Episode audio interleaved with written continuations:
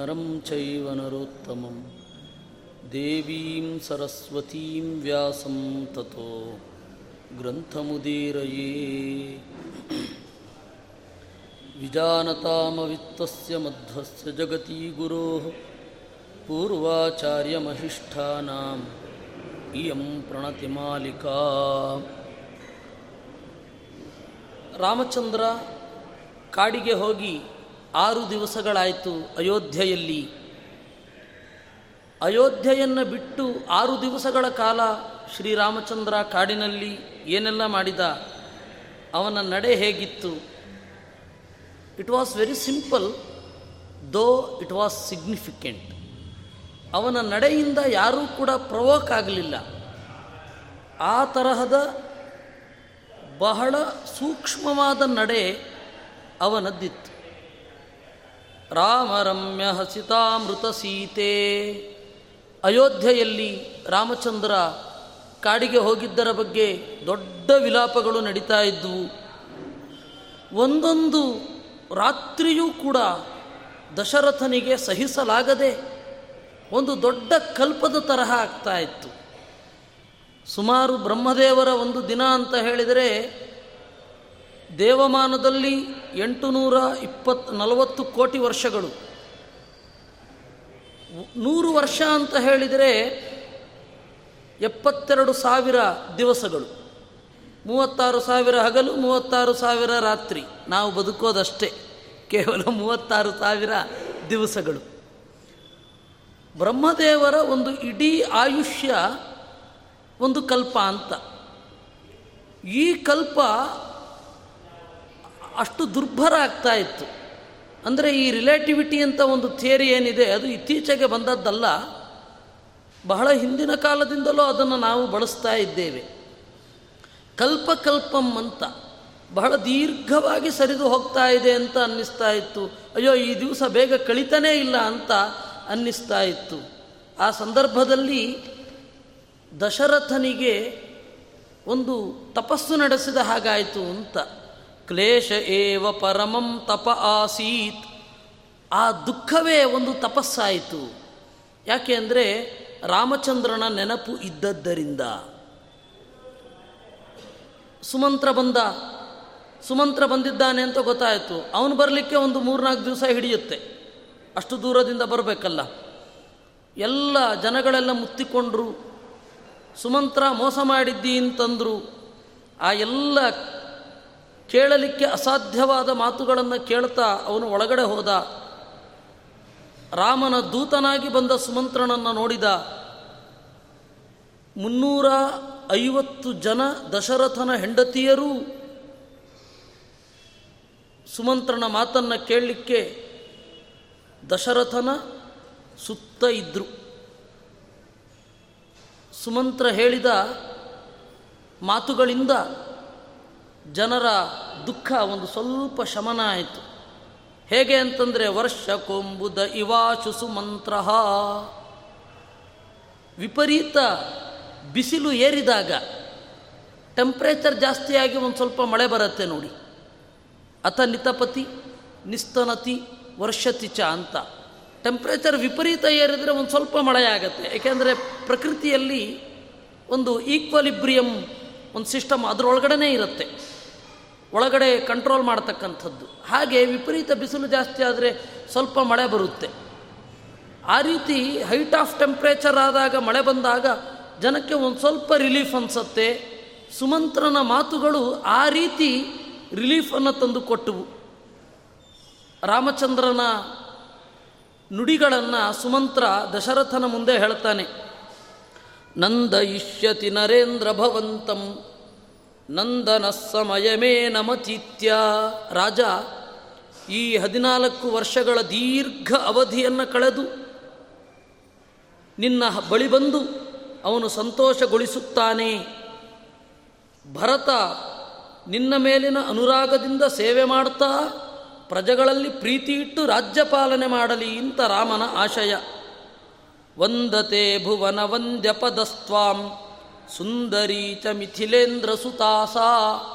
ಮಿಥಿಲೇಂದ್ರ ಸುತ ಜನಕನ ಮಗಳು ಜಾನಕಿ ಅಥವಾ ಸೀತೆ ನಿನಗೆ ನಮಸ್ಕಾರ ಮಾಡ್ತಾ ಇದ್ದಾಳೆ ಅಷ್ಟೇ. ಲಕ್ಷ್ಮಣಶ್ಚ ಪರಿತಪ್ತಮನಾಸ್ತೆ. ಲಕ್ಷ್ಮಣನು ಕೂಡ ಬಹಳ ಸಂಕಟಗೊಂಡು ನಿನಗೆ ನಮಸ್ಕಾರ ಮಾಡ್ತಾ ಇದ್ದಾನೆ ಅಷ್ಟೇ ಹೇಳಿದ. ಏಕೆಂದರೆ ರಾಮಚಂದ್ರ ಅಲ್ಲಿ ಹೇಳಿ ಕಳಿಸಿದ, ಲಕ್ಷ್ಮಣ ಹೇಳಿದ ಬಿರುನುಡಿಗಳನ್ನು ದಶರಥನ ಮುಂದೆ ಹೇಳಬೇಡ. ಅವನು ಪ್ರಾಣ ಬಿಡಬಹುದು ಅಂತ. ಆದರೆ ಲಕ್ಷ್ಮಣನ ಹೇಳಿಕೆಯನ್ನು ಪೂರ್ತಿಯಾಗಿ ಅನುವಾದ ಮಾಡಲಿಕ್ಕಾಗಲ್ಲ. ರಾಮಚಂದ್ರ ಹೇಳಿದ್ದನ್ನು ಮೀರಲಿಕ್ಕಾಗಲ್ಲ. ಅದಕ್ಕೆ ಮಧ್ಯದಲ್ಲಿ ಹೇಳಿದ. ಲಕ್ಷ್ಮಣ ನಮಸ್ಕಾರ ಮಾಡಿದ. ಅವನ ಮನಸ್ಸಿನಲ್ಲಿ ಆಳವಾಗಿ ಒಂದು ದುಃಖ ಇತ್ತು. ಏನದು? ಹೇಳಲೇನ ಮಹಿಳಾ ವಿಹಿತೇನ? ಒಂದು ಹೆಣ್ಣು ಇಡೀ ರಾಜ್ಯದ ಹಿತವನ್ನು ಕಡೆಗಣಿಸಿ ತನಗೆ ತಕ್ಕಂತೆ ನಡೆದುಕೊಳ್ತಾಳಲ್ಲ ಅಂತ ಒಂದು ದುಃಖ ಇತ್ತು. ಆ ದುಃಖದೊಡಗೂಡಿ ನಮಸ್ಕಾರ ಮಾಡಿದ. ಆಮೇಲೆ ರಾಮನ ತಾಯಿ ಕೌಸಲ್ಯಗೆ ರಾಮನ ಸಂದೇಶ ಇದೆ ಅಂತ ಹೇಳ್ತಾನೆ. ಕೌಸಲ್ಯೆ ನಿನಗೆ ಹೇಳಿದ, ಕೌಸಲ್ಯೆಯು ತಾಯಿಯಾಗಿ ತನ್ನ ಕರ್ತವ್ಯ ಮಾಡಲಿಕ್ಕಾಗದೇ ಹೋದರೂ ಹೆಂಡತಿಯಾಗಿ ನನ್ನ ಅಪ್ಪನನ್ನು ಸೇವೆ ಮಾಡಬೇಕು ಅಂತನ್ನೋದು ರಾಮನ ಬಯಕೆ. ರಮ್ಯಯೇಶ ನನು ರಾಮ ನಿಯೋಗ. ಇಷ್ಟು ಹೇಳಿ ಸುಮಂತ್ರ ಹೇಳಿದರಂತೆ ರಾಮನ ಸಂದೇಶ ಎಷ್ಟು ಚಂದ ಅಲ್ವಾ ಅಂತ. ಆಮೇಲೆ ರಾಮಚಂದ್ರ ಕಾಡಿನಲ್ಲಿ ಇರಬೇಕಾದ್ರೆ ನಡೆದ ವಿಚಿತ್ರ ಘಟನೆಗಳನ್ನು ಅವನು ದಶರಥನ ಮುಂದೆ ಹೇಳ್ತಾನೆ. ತಾಮ್ಯತಿ ಸ್ಮ ವನಮಂಬುಜಿನೀಭಿ ತಾವರೆಯ ಕೊಳಗಳಲ್ಲಿ ತಾವರೆ ಅರಳುತ್ತಾ ಇದ್ದವು ರಾಮಚಂದ್ರ ಅದನ್ನು ಹಾದು ಹೋದ ಮೇಲೆ ತಾವರೆಗಳು ಬಾಡ್ತಾ ಇದ್ವು. ಸೂರ್ಯ ಇದ್ದಾನೆ, ಕಿರಣ ಉಂಟು, ಆದರೆ ತಾವರೆ ಅರಳಲಿಲ್ಲ, ಬಾಡ್ತಾ ಇದೆ. ಇದರಿಂದ ಗೊತ್ತಾಗತ್ತೆ, ಕಸ್ಯ ರಾಮ ವಿರಹೇಣನ ಶೋಕ. ರಾಮಚಂದ್ರನನ್ನು ಬಿಟ್ಟರೆ ಯಾರಿಗೆ ಶೋಕ ಇರೋದಿಲ್ಲ. ಬೆಳಕು ಇದ್ದಾಗಲೂ ತನ್ನ ಮಾತುಗಳನ್ನು ಎಕ್ಸ್ಪ್ರೆಸ್ ಮಾಡಲು ಬರದ, ತನ್ನ ಮನಸ್ಸನ್ನು ಮಾತಿನ ಮೂಲಕ ಹೇಳಲು ಬರದ ಗಿಡ ಅಥವಾ ತಾವರೆಯ ಹೂವು, ಅದು ಬಾಡ್ತಾ ಇದೆ ಅಂದರೆ ರಾಮಚಂದ್ರನ ಪ್ರಭಾವಲಯ ಎಷ್ಟು ಸುಂದರವಾಗಿರಬೇಕು, ಎಷ್ಟು ಸುಖವಾಗಿರಬೇಕು ಅಂತ ಹೇಳಿ ಸುಮಂತ್ರ ಹೇಳಿದ. ಆಮೇಲೆ ಆ ರಾಮ ಮತ್ತು ಕೌಸಲ್ಯೆ ಇದು ದಶರಥ ಮತ್ತು ಕೌಸಲ್ಯೆ ಜೋರಾಗಿ ಅಳ್ಳಿಕ್ಕೆ ಶುರು ಮಾಡಿದರು. ರಾಮ ವತ್ಸ ವಿಪಿನೇ ಕ್ವನು ಶೇಷೇ. ಮಗು ರಾಮ, ಕಾಡಿನಲ್ಲಿ ಎಲ್ಲಿ ಎಲ್ಲಿ ಮಲಗುತ್ತೀಯ? ತನ್ವಿ ಕುತ್ರ ಪರಿತಾಮ್ಯಸಿ ಸೀತೆ, ಬಡ ನಡುವಿನ ಸೀತೆಯೇ, ಎಲ್ಲಿ ಒಣಗುತ್ತೀಯ? ವಾಸಿ ಲಕ್ಷ್ಮಣ ಸುತೇ ತಿರುದಂತವು ಲಕ್ಷ್ಮಣ, ಹೇಗೆ ಇರ್ತೀಯಾ ಅಂತ ಅಳ್ತಾ ಇದ್ರು. ಆಗ ಸುಮಂತ್ರ ಹೇಳ್ತಾನೆ, ರಾಮಚಂದ್ರನ ಬಗ್ಗೆ ದುಃಖ ಪಡಬೇಡಿ. ಯಾಕೆ ಅಂದರೆ ಅವನು ಸುಖವೇ ಮೈವೆತ್ತವನು. ಅವನಿಗೆ ದುಃಖ ಅನ್ನೋದಿಲ್ಲ. ನೋ ಭಯಂ ಸ್ವಬಲಧಾರಿತ ಲೋಕೆ. ಯಾವ ಭಯವನ್ನೂ ಅನುಭವಿಸಬೇಕಾದ ಅಗತ್ಯ ಇಲ್ಲ. ಅವನಲ್ಲಿ ದೋಷವೇ ಇಲ್ಲ. ನ ಪ್ರತಾಮ್ಯತಿ ನ ಸೀದತಿ ಸೀತಾ. ನ ಪ್ರತಾಮ್ಯತಿ ಸೀತೆಗೆ ದಣಿವಾಗುವುದಿಲ್ಲ, ಅದರಿಂದ ಸೀತೆ ದುಃಖ ಪಡುವುದಿಲ್ಲ ಸೌಮನಸ್ಯಮಪಿ ನೈವ ಜಹಾತಿ. ರಾಮನ ಬಗೆಗಿನ ಪ್ರೀತಿಯನ್ನು ಯಾವತ್ತೂ ಬಿಡುವುದಿಲ್ಲ. ಯಾಕೆ ಅಂದರೆ ಅವಳು ಕೂಡ ಸುಖಪೂರ್ಣಳೆ. ರಾಮಪಾದಮುಪಸೇವ್ಯ ಕೃತಾರ್ಥೋ ಲಕ್ಷ್ಮಣ ಪುರುಷ ಲಕ್ಷಣ ದಕ್ಷ. ಇನ್ನು ಲಕ್ಷ್ಮಣನ ಬಗ್ಗೆ ದುಃಖ ಪಡಬೇಕು ಅವನೂ ಕೂಡ ರಾಮನ ಸೇವೆಯನ್ನು ಮಾಡ್ತಾ ಬಹಳ ಸುಖವಾಗಿದ್ದಾನೆ.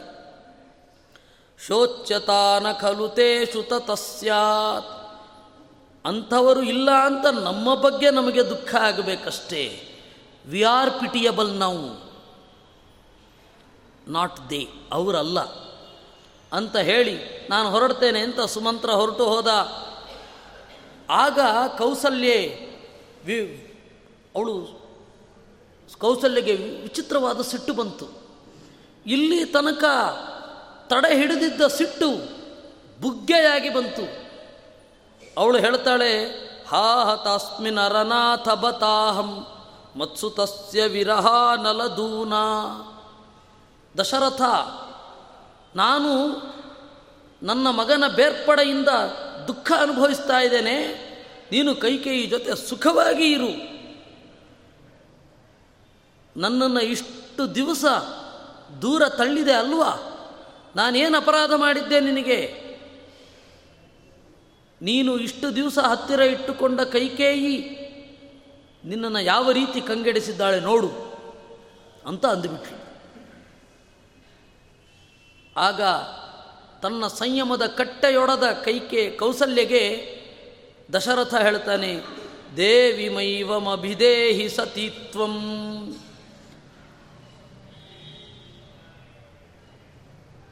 ಕೌಸಲ್ಯೆ ಬಹಳ ದುಃಖದಲ್ಲಿದ್ದಾಗ ಗಂಡನನ್ನ ಕುರಿತು ಈ ರೀತಿ ಬಿರುನುಡಿಗಳನ್ನು ಆಡಬಾರದಲ್ವಾ ನನಗೆ ಈಗ ಕಣ್ಣು ಕಾಣ್ತಾ ಇಲ್ಲ. ಒಳಗಡೆಯಿಂದ ದುಃಖವೋ ದುಃಖ. ರಾಮ ಮಾತರುಪ ಸಂಸ್ಪೃಶ ದೌರ್ಭ್ಯಾಂ ನೀನು ಕಾಣಿಸ್ತಾ ಇಲ್ಲ. ನೀನು ಈ ಸಂದರ್ಭದಲ್ಲಿ ನನ್ನನ್ನು ತೀವ್ರವಾಗಿ ಚುಚ್ಚಬಾರದು. ಎಲ್ಲಿ ಪ್ರೀತಿಯಿಂದ ಒಮ್ಮೆ ಮುಟ್ಟು ನೋಡೋಣ ಅಂತಂದಂತೆ ನಾವು ನಿನ್ನೆ ನೋಡಿದ್ವಿ, ಅಷ್ಟು ಹೊತ್ತಿಗೆ ದಶರಥನಿಗೆ ಕಣ್ಣು ಪೂರ ಹೋಗಿದೆ ಅಂತ. ಆಗ ಅವಳಿಗೂ ಅರಿವಾಯಿತು. ನಾವು ಬಹಳ ದುಃಖದಲ್ಲಿದ್ದಾಗಲೂ ಕೂಡ ನಮ್ಮ ಜೊತೆಯಲ್ಲಿರುವವರಿಗೆ ಅದು ಅವರೇ ಕಾರಣರಾಗಿದ್ದರು ವಿಶೇಷತಃ ಗಂಡ ಹೆಂಡಿರ ಸಂಬಂಧದಲ್ಲಿ ಗಂಡನ ತೀವ್ರವಾದ ದುಃಖಕ್ಕೆ ಹೆಂಡತಿ ಕಾರಣಳಾಗಿದ್ದರು ಹೆಂಡತಿಯ ತೀವ್ರವಾದ ದುಃಖಕ್ಕೆ ಗಂಡ ಕಾರಣ ಆಗಿದ್ದರೂ ಸಂಕಟ ಬಂದಾಗ ಪರಸ್ಪರರನ್ನು ಸಂತೈಸ್ಕೊಳ್ಬೇಕಲ್ವಾ? ಗಂಡನಿಗೆ ಹೆಂಡತಿ ಬಿಟ್ಟರೆ ಬೇರೆ ಯಾರು ಗತಿ? ಹೆಂಡತಿಗೆ ಗಂಡ ಬಿಟ್ಟರೆ ಬೇರೆ ಯಾರು ಗತಿ? ಅದರಿಂದ ಅಂತಹ ಸಂದರ್ಭದಲ್ಲಿಯೂ ಕೂಡ ಸಂಯಮ ಇಟ್ಕೊಂಡಿರಬೇಕು ಅಂತ ಹೇಳಿ ದಶರಥ ಹೇಳ್ತಾನೆ, ಕೂಡಲೇ ತನ್ನ ತಪ್ಪನ್ನು ತಿದ್ದುಕೊಳ್ತಾಳೆ ಕೌಸಲ್ಯೆ, ವಲ್ಲಭ ಪ್ರಲಪಿತಂ ಬಹುಶೋಕೋನ್ಮತ್ತಯ ನನು ಮಯಾ ನ ವಿವೇಕಾತ್. ದಶರಥ ಬಹಳ ದುಃಖದಿಂದ ಏನೇನೋ ಹೇಳಿದೆ. ಹಾಕ್ಷಮಸ್ವ ಸುಜನೇ ತಿಗದಂತಿ ನಿನಗೆ ಸೌಜನ್ಯ ಜಾಸ್ತಿನೇ ಅಲ್ವಾ? ನನ್ನನ್ನು ಕ್ಷಮಿಸು ಅಂತ ಹೇಳಿ. ತತ್ರ ರಾಮ ಜನನಿ ಪ್ರಣನಾಮ. ರಾಮನ ತಾಯಿ ಕೌಸಲ್ಯೆ ನಮಸ್ಕಾರ ಮಾಡಿದಳಂತೆ. ಈ ರೀತಿ ದುಃಖದಲ್ಲಿಯೇ ಐದು ದಿವಸಗಳು ಕಳೆದವು. ಐದನೇ ದಿವಸ ಕಳೆದು ಆರನೇ ದಿವಸ ಇನ್ನೇನು ಬರಬೇಕು? ಆ ಸಂದರ್ಭದಲ್ಲಿ ಸುಮಿತ್ರೆ ಹೇಳಿದಳಂತೆ, ನೋ ಕಟು ಸ್ಪೃಶತಿ ಯಂ ಕಟು ರಶ್ಮಿ ಯತ್ರವಾತ ಉತವಾತಿನ ತೀಕ್ಷ್ಣಂ. ರಾಜ ಮತ್ತು ಕೌಸಲ್ಯೆ ಒಂದು ಮಾತು ಹೇಳ್ತೇನೆ ಕೇಳಿ. ಆ ಸುಮಿತ್ರೆ ಹೆಸರು ಸುಮಿತ್ರ ಅಂತ. ಯಾಕೆಂದರೆ ಅವಳು ಯಾವತ್ತೂ ಕೂಡ ಸುಖವಾಗಿ ನಿರ್ಲಿಪ್ತಳಾಗಿ ಇದ್ಲು. ಅದಕ್ಕೆ ಸುಮಿತ್ರ ಅಂತ ಅವಳ ಹೆಸರು. ಯಾವುದೇ ಕಷ್ಟ ಬಂದರೂ ಕೂಡ ಸಂಕಟ ಪಡ್ತಾ ಇರಲಿಲ್ಲ. ಅದರಿಂದ ಡಿಪ್ರೆಷನ್ಗೆ ಹೋಗ್ತಾ ಇರಲಿಲ್ಲ. ನೀವು ಸೀತೆಯನ್ನು ಬಿಟ್ಟು ರಾಮಾಯಣದಲ್ಲಿ ಬರುವ ಸ್ತ್ರೀ ಪಾತ್ರಗಳಲ್ಲಿ ಬಹಳ ಉನ್ನತವಾದದ್ದು ಯಾವುದು ಅಂದರೆ ಸುಮಿತ್ರೆಯ ಪಾತ್ರ. ಆ ಸುಮಿತ್ರಯ ದೊಡ್ಡಸ್ತಿಕೆಯ ಬಗ್ಗೆ ಗಂಭೀರವಾಗಿ ಯಾರೂ ಚಿಂತಿಸಿದ್ದನ್ನು ನಾವು ಕಾಣೋದಿಲ್ಲ. ಈ ಲೆಫ್ಟಿಸ್ಟ್ಗಳು ಶೂರ್ಪಣಕಿಯನ್ನು ಮೇಲುಗಡೆ ಇಡ್ತಾರೆ. ಅದು ಅವ್ರ ಸ್ವಭಾವಕ್ಕೆ ಅನುಗುಣವಾಗಿರುತ್ತೆ ಬಿಡಿ. ಯಾರು ಯಾರು ಮಹಾಭಾರತವನ್ನು ಯಾವ ಯಾವ ಸ್ವಭಾವದವರಾಗಿ ನೋಡ್ತಾರೆ, ಆಯಾ ಸ್ವಭಾವದವರು ಅವ್ರಿಗಿದು ಇಷ್ಟ ಆಗುತ್ತೆ. ಇನ್ನು ಕುವೆಂಪು ಅವರೆಲ್ಲ ಕೈಕೆಯನ್ನು ಮೇಲುಗಡೆ ಇಡ್ತಾರೆ, ಮಂಥರೆಯನ್ನು ಮೇಲ್ಗಡೆ ಇಡ್ತಾರೆ. ಅದು ಅವರ ಸ್ವಭಾವ ಅಷ್ಟೇ. ಹಾಗಿಲ್ಲ ಅದು ವಸ್ತುತಃ. ನೀವು ಸುಮಿತ್ರೆಯನ್ನು ಬಹಳ ಎತ್ತರದಲ್ಲಿ ಚಿಂತನೆ ಮಾಡಬೇಕು. ಯಾಕೆ ಅಂದರೆ ಅವಳಿಗೆ ಆ ಎತ್ತರ ಇದೆ. ಅವಳು ಹೇಳ್ತಾಳೆ, ಕೌಸಲ್ಯೆ ಮತ್ತು ದಶರಥ, ಇಬ್ಬರು ದುಃಖ ಪಡಬೇಡಿ. ಬಿಸಿಲು ರಾಮ ಸೀತೆಯರನ್ನು ಸುಡುವುದಿಲ್ಲ. ಗಾಳಿ ಧೂಳನ್ನು ತೆಗೆದು ರಾಮ ಸೀತೆಯರ ಕಣ್ಣಿಗೆ ಎರಚುವುದಿಲ್ಲ. ವಿಶ್ವಮಾನಮತಿಯಂಬತ ರಾಮಂ ನೈಶೋಚ್ಯ ಇತಿ ಶೋಭನ ನೀತಿ. ನೀವು ವೇದಾಂತದ ಪ್ರಕಾರ ಹೋದರೆ ರಾಮನನ್ನ ಕುರಿತು ದುಃಖ ಪಡಬೇಡಿ ರಾಮಚಂದ್ರ ಹದಿನಾಲ್ಕು ವರ್ಷಗಳ ಕಾಲ ಯಶಸ್ವಿಯಾಗಿ ವನವಾಸವನ್ನು ಪೂರೈಸುತ್ತಾನೆ. ಖಂಡಿತವಾಗಿಯೂ ಈ ದೇಶದ ರಾಜನಾಗ್ತಾನೆ. ಅದು ಎಷ್ಟರ ಮಟ್ಟಿಗೆ ಸತ್ಯ ಅಂತ ಹೇಳಿದರೆ ಯದ್ಯಪಾಸ್ಯತಿ ರವಿಸ್ತಿಮಿರೌಘಂ ಯದ್ಯಸಾ ಉದಯಮೇತಿ ಸುತೇಜಾ ರಾತ್ರಿ ಕಳೆದು ಇರುಳು ಕಳೆದು ಬೆಳಗಾಗುವುದು ಎಷ್ಟು ಸತ್ಯವೋ ಅಷ್ಟೇ ಸತ್ಯ. ರಾಮ ಹದಿನಾಲ್ಕು ವರ್ಷಗಳ ಕಾಲ ವನವಾಸವನ್ನು ಮುಗಿಸಿ ಅಯೋಧ್ಯೆಯ ರಾಜನಾಗುವುದು ಅಷ್ಟೇ ಸತ್ಯ. ಅವನಿಗೆ ಕೀರ್ತಿಯೇ ಬರುತ್ತೆ, ಅವನ ಬಗ್ಗೆ ದುಃಖ ಪಡಬೇಡಿ ಜಾನಕಿ ಜಗತಿ ಧನ್ಯತಮಾಸೌ. ಇನ್ನು ಸೀತೆ, ಬೇರೆ ಯಾರೂ ಅಲ್ಲ, ಅವಳು ಸಾಕ್ಷಾತ್ ಲಕ್ಷ್ಮೀದೇವಿ. ನಾನು ಶೋಕ ಪದಮೇವಮವಶ್ಯಂ ಯಾವುದೇ ಕಾರಣಕ್ಕೂ ಶೋಕದ ವಶಳಾಗುವುದಿಲ್ಲ. ಲಕ್ಷ್ಮಣ ಸಹಿತಯೋ ಪ್ರಿಯದಾಸ. ಲಕ್ಷ್ಮಣ ಪ್ರಿಯದಾಸ. ಅವರಿಬ್ಬರ ಕಿಂಕರ. ಅದರಿಂದಾಗಿ ಯಾವುದೇ ಕಾರಣದಿಂದಲೂ ಮೂರು ಜನರ ಬಗ್ಗೆ ದುಃಖ ಪಡಬೇಡಿ ಅಂತ ಹೇಳಿದಾಗ ಶೋಕವನ್ನಿ ರಥಚೋಷಸಿ ನಿದ್ರಾ ಭಸ್ಮನಾಕ್ಷಣಮಭೂದುಪಗೂಢ ಆ ರಾತ್ರಿ, ಐದನೇ ದಿವಸ ರಾತ್ರಿ ಕಳೆದು ಇನ್ನೇನು, ಆರನೇ ದಿವಸ ಶುರು ಆಗಬೇಕು. ಆಗ ಸುಮಿತ್ರೆ ಸಾಂತ್ವನ ಮಾಡಿದಾಗ ಒಂದು ಸ್ವಲ್ಪ ದುಃಖ ಕಡಿಮೆ ಆಯಿತು, ನಿದ್ರೆ ಬಂತು. ಪಂಡಿತಾಚಾರ್ಯರು ಹೇಳ್ತಾರೆ ಶಸಿ ನಿದ್ರಾ, ಭಸ್ಮನಾಕ್ಷಣಮಭೂದುಪಗೂಢ. ನಿದ್ರೆ ಎಂಬ ಬೂದಿಯಿಂದ ದುಃಖವೆಂಬ ಬೆಂಕಿ ಸ್ವಲ್ಪ ಆರಿತ್ತು. ಬೆಂಕಿ ಒಳಗಡೆ ಇರುತ್ತೆ, ಬೂದಿ ಮುಚ್ಚಿರುತ್ತೆ. ಹಾಗೆ ದುಃಖವೆಂಬ ಬೆಂಕಿಯ ಮೇಲೆ ನಿದ್ರೆ ಎಂಬ ಭಸ್ಮ ಕೂತಿತ್ತು. ಅದರಿಂದ ಒಂದು ಸ್ವಲ್ಪ ನಿದ್ರೆ ಮಾಡಿದ್ರು. ಷಷ್ಠ ಏವ ದಿವಸೇ ನಿಶೀತೆ ಶೋಕಶೋಷಿತ ಮನಾ ನರದೇವ ಆ ಬೆಳಗ್ಗೆ ನಿದ್ರೆಯಲ್ಲಿಯೇ ಕಳೆಯಿತು. ಏನು ಕೆಲಸನೂ ಮಾಡ್ತಾ ಇರಲಿಲ್ಲ. ಆ ಪರಿ ಶೋಕ ಅವನನ್ನು ಆವರಿಸಿದೆ. ದಶರಥನನ್ನು ಆರನೇ ದಿವಸ ರಾತ್ರಿ ಆಗ್ತಾ ಇರಬೇಕಾದ್ರೆ ಸಂಸ್ಮರನ್ ಸ್ವಕೃತ ದುಷ್ಕೃತ ವೀರ್ಯಂ. ಹಿಂದಿನ ಸಂಗತಿಯೊಂದನ್ನು ಗಾಢವಾಗಿ ನೆನಪಿಸಿಕೊಂಡ ಅಂತೆ. ರಾಮ ಮಾತರಮವೇಕ್ಷ ಜಗಾದ. ರಾಮಚಂದ್ರನ ತಾಯಿಯನ್ನ ಕುರಿತು ಕೌಸಲ್ಯೆ ಇದ್ದೀಯಲ್ಲ ಅಂತ ಕೇಳಿದ. ಹಾಂ, ಇದ್ದೇನೆ. ಇದ್ದೇನೆ ಅಂತ ಹೇಳಿದ ಕೂಡಲೇ ನನ್ನ ಒಂದು ತಪ್ಪನ್ನು ನಿನ್ನ ಮುಂದೆ ಹೇಳ್ಕೊಳ್ಬೇಕು. ಈಶ್ವರ ಖಲು ಶುಭಾಶುಭ ಮೂಲಂ. ನಾವು ಒಳ್ಳೆಯದನ್ನು ಮಾಡಲಿ, ಕೆಟ್ಟದ್ದು ಮಾಡಲಿ. ನಮಗೆ ಒಳಿತಾಗಲಿ, ನಮಗೆ ಕೆಡುಕಾಗಲಿ. ಅದರ ಹಿಂದೆ ದೇವರ ಇಚ್ಛೆ ಅನ್ನೋದು ಒಂದಿರುತ್ತೆ. ಭಾವಯೇತ್ ಸಹಿ ಸುಖ ಸುಖ ಭೋಗಂ. ಕೆಟ್ಟದ್ದನ್ನು ಕೆಟ್ಟದ್ದನ್ನು ನಾವು ಮಾಡಿದ್ದರಿಂದ ದುಃಖವನ್ನು ಉಣ್ಣಿಸೋದು ಅವನೇ. ನಾವು ಒಳಿತು ಮಾಡಿದ್ದಕ್ಕಾಗಿ ಸುಖವನ್ನು ಉಣ್ಣಿಸುವುದು ಅವನೇ. ಅತ್ರ ಜನ್ಮನಿ ಪರತ್ರ ಪುನರ್ವಾ ತನ್ವಿತತ್ರ ಹಿ ನಿದರ್ಶನ ಮೇತತ್ ಈ ಪಾಪಕ್ಕೆ ಈಗಲೇ ದುಃಖ ಆಗೋದು ಉಂಟು. ಇವತ್ತು ಮಾಡಿದ ಪಾಪಕ್ಕೆ ಮುಂದೆ, ಮುಂದಿನ ಜನ್ಮದಲ್ಲಿ ದುಃಖ ಆಗೋದು ಉಂಟು. ಈಗ ಮಾಡಿದ ಪುಣ್ಯಕ್ಕೆ ಇದೇ ಜನ್ಮದಲ್ಲೇ ಫಲ ಬರೋದು ಉಂಟು.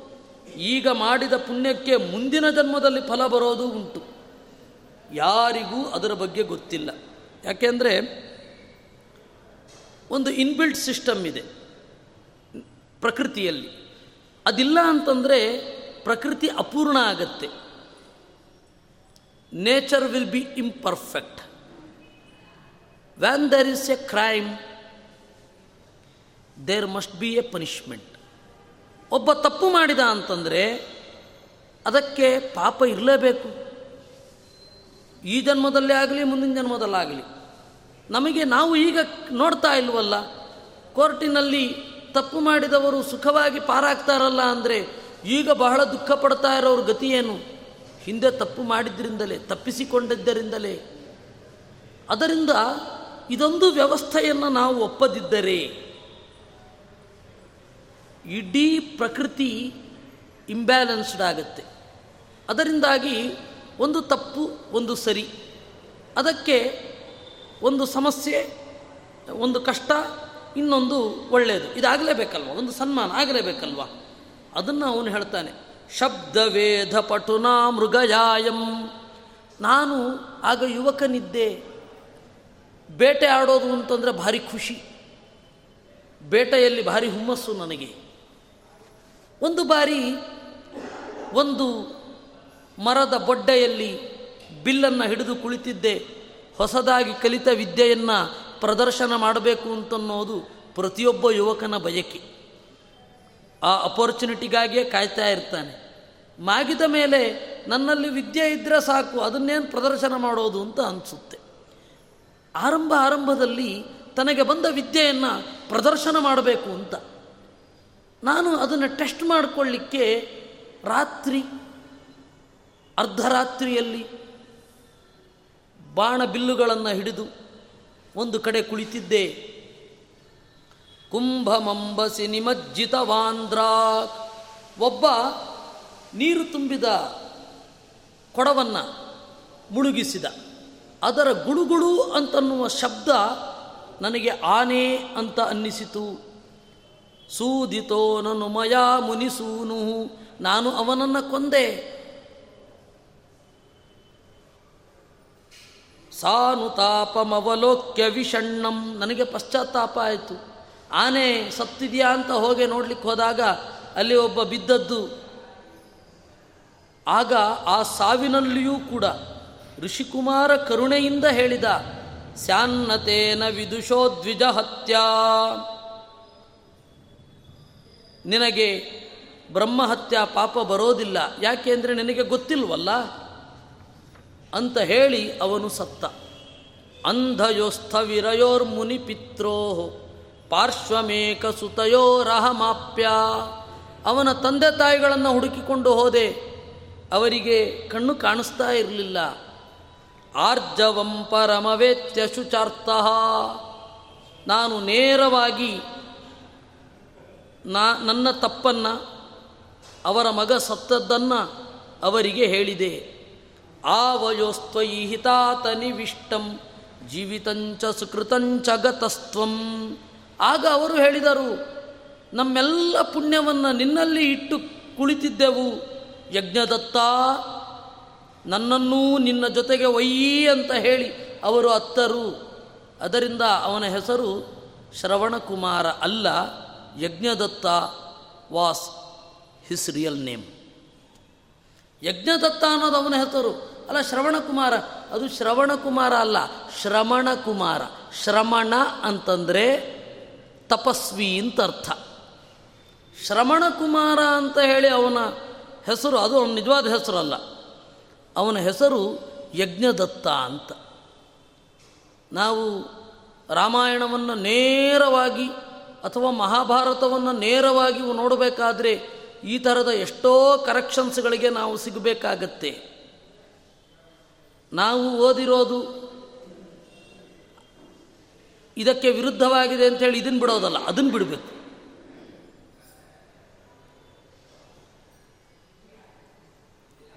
ಬಹಳ ದೊಡ್ಡವರೆಲ್ಲ ಹೇಳಿದ್ದಾರೆ ಶ್ರವಣಕುಮಾರ ಶ್ರವಣಕುಮಾರ ಅದಕ್ಕೆ ನಾವು ಜವಾಬ್ದಾರರಲ್ಲ. ಗ್ರಂಥದಲ್ಲಿ ಇರೋದು ಹೀಗೆ ಅಷ್ಟೆ. ಗ್ರಂಥದಲ್ಲಿ ಯಾವುದಿದೆ ಅದನ್ನು ಒಪ್ಪಬೇಕು. ಯಾವುದಿಲ್ಲವೋ ಅದನ್ನು ನಿರ್ದಾಕ್ಷಿಣ್ಯವಾಗಿ ಪಕ್ಕದಲ್ಲಿ ಇಡಬೇಕು. ಈ ಸತ್ಯಪ್ರಿಯತೆಯನ್ನು ನಾವು ಬೆಳೆಸಿಕೊಳ್ಳದೆ ಹೋದರೆ ಯಾವುದನ್ನು ತಿಳಿಲಿಕ್ಕಾಗಲ್ಲ, ತಿಳಿದು ಅನುಭವಿಸಲಿಕ್ಕಾಗಲ್ಲ, ವಿದ್ಯೆಯ ಫಲವನ್ನು ಪಡೀಲಿಕ್ಕಾಗಲ್ಲ. ಅದರಿಂದ ಇವನ ಹೆಸರು ಯಜ್ಞದತ್ತ. ಯಜ್ಞದತ್ತ ನಮ್ಮನ್ನು ಬಿಟ್ಟು ಹೋದ ಎಲ್ಲ ಅಂತ ಅವರಿಬ್ಬರು ಅತ್ತರು, ನನಗೆ ಶಾಪ ಕೊಟ್ಟರು ತ್ವಂಚ ಪುತ್ರ ವಿರಹ ತ್ಯಜ ದೇವಂ ಪಾರ್ಥಿವೇತಿ ಸತಮ ಸತಿಮಾಮಥ ಚಪ್ತ್ವಾ. ತ್ವಂಚ ಪುತ್ರ ವಿರಹಾತ್ ಮಗನು ನಿನ್ನ ಹತ್ತಿರದಲ್ಲಿಲ್ಲದಾಗ ನೀನು ಕೂಡ ಸಾಯಿ ಅಂತ ಹೇಳಿ ಶಾಪ ಕೊಟ್ಟರು ಅವರಿಬ್ಬರು ಮುದುಕ ದಂಪತಿಗಳು. ಸ್ವರ್ಗ ಮಾರ್ಗ ಮಗಮತ್ ಸಹಪತ್ನ್ಯ ಅವರಿಬ್ಬರು ಸತ್ತರು. ಇದು ನಾನು ಮಾಡಿದ ದುಷ್ಕೃತ. ಇದರಲ್ಲಿ ಬಹಳ ಹೇಳಲಿಕ್ಕಿದೆ. ಅವರಿಬ್ಬರು ಯಾರು? ಆಮೇಲೆ ಅವನು ಯಾರು? ಅದು ಸ್ವಲ್ಪ ಅದು ವಾಲ್ಮೀಕಿ ರಾಮಾಯಣದಲ್ಲಿ ಬರುತ್ತೆ. ನಾವೆಲ್ಲ ಅಂದ್ಕೊಂಡಿರೋದಕ್ಕಿಂತ ವಿಲಕ್ಷಣವಾಗಿದೆ ಅದು. ಅಷ್ಟನ್ನು ಮಾತ್ರ ಹೇಳಿ ನಾನು ಮುಂದೆ ಹೋಗ್ತೇನೆ. ದುಷ್ಕೃತಂ ನನ್ನ ಕೃತಂ ತದಿದಂ ಮೇ ತತ್ಫಲಂ ಮರಣಮೇ ವನ ಚಾನ್ಯತ್. ದುಷ್ಕೃತಂ ನಾನು ಮಾಡಿದ ತಪ್ಪು ಇದು. ಅದರ ಫಲವೇ ಇದರ ನನ್ನ ಮರಣ.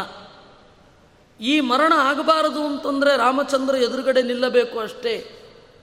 ಶ್ಯಾಮಲಂ ಸುಳಳಿತಂ ವಿಮಲಾಂಗಂ. ಆ ರಾಮನ ಮೂರ್ತಿಯನ್ನು ತನ್ನ ಮನಸ್ಸಿಗೆ ತಂದುಕೊಳ್ತಾನೆ. ಶ್ಯಾಮಲಂ ನೀಲಿ ಬಣ್ಣದ ರಾಮ. ಸುಲಳಿತಂ ಮಿದುವಾದ ಮಯ್ಯ ರಾಮ.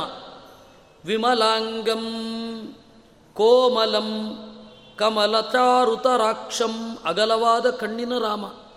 ಆವ್ರಜಂತಮವಲೋಕ್ಯ ಹಿ ಲೋಕೋ, ವನವಾಸವನ್ನು ಮುಗಿಸಿ ಅಯೋಧ್ಯೆಗೆ ಬರುವುದನ್ನು ಪುಣ್ಯವಂತರು ಮಾತ್ರ ನೋಡಲು ಸಾಧ್ಯ.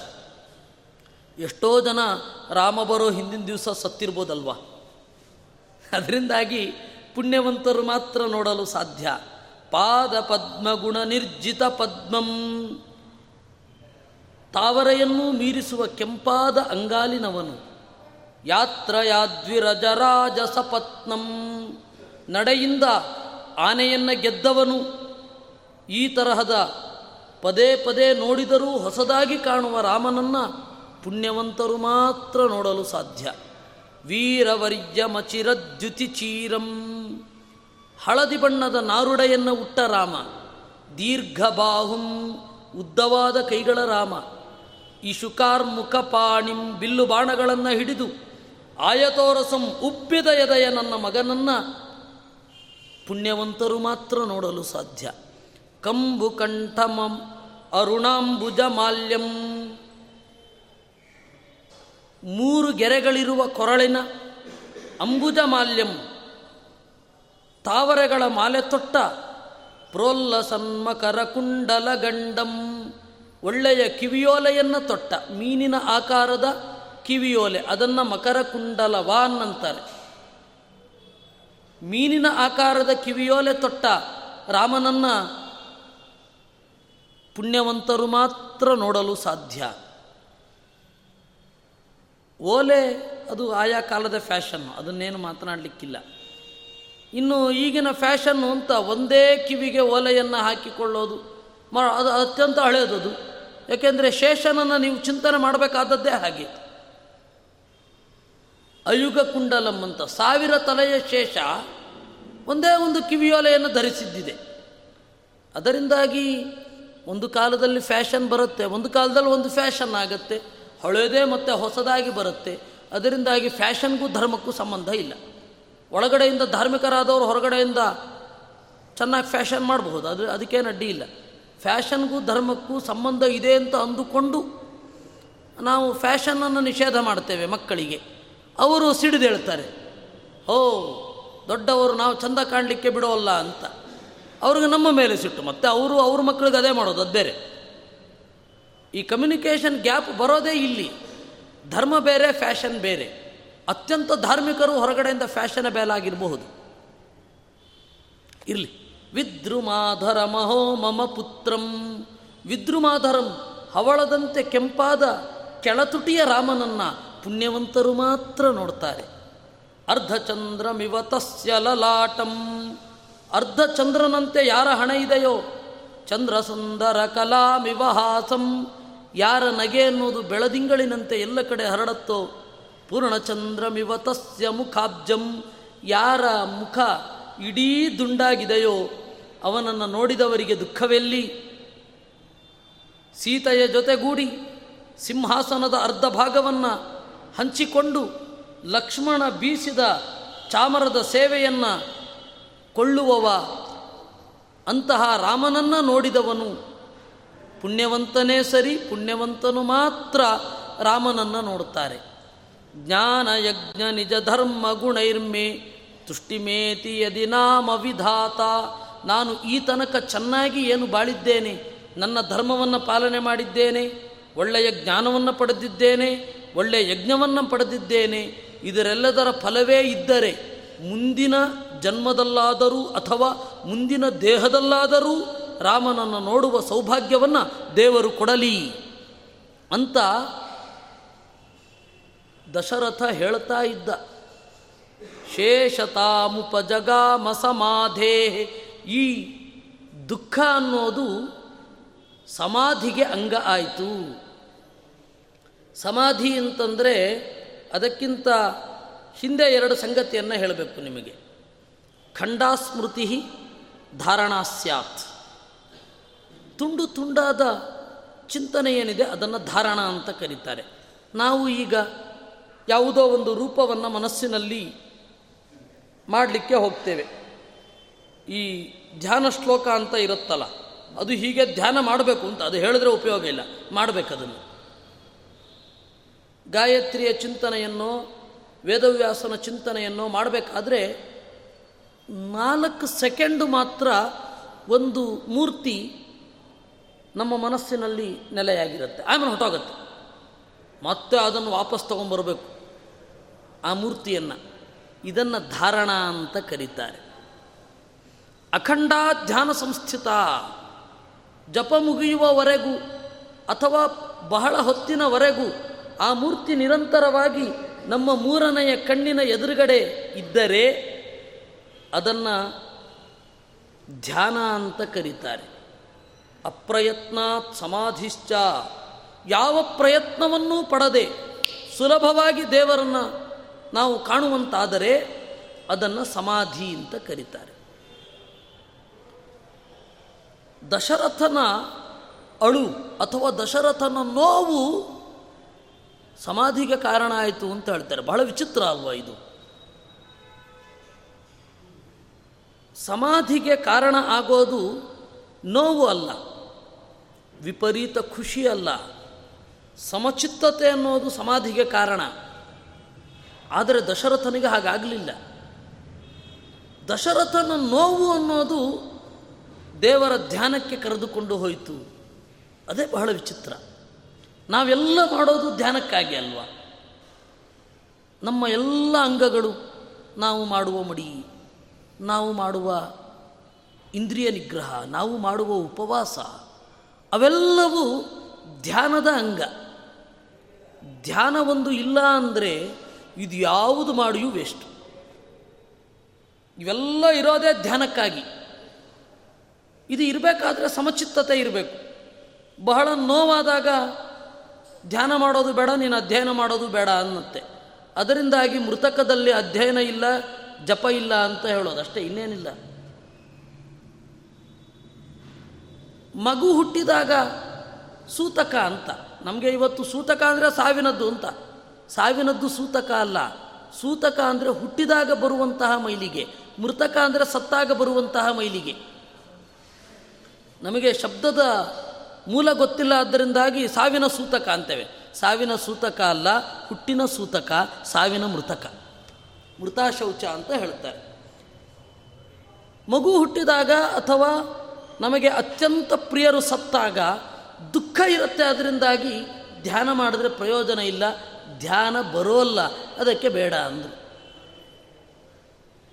ಹೀಗಾಗಿ ಮೃತಕದ ಆಚರಣೆ ಅಥವಾ ಸೂತಕದ ಆಚರಣೆ ಅಂತಿಮವಾಗಿ ಇದಕ್ಕೆ ಸಂಬಂಧಪಟ್ಟದ್ದು.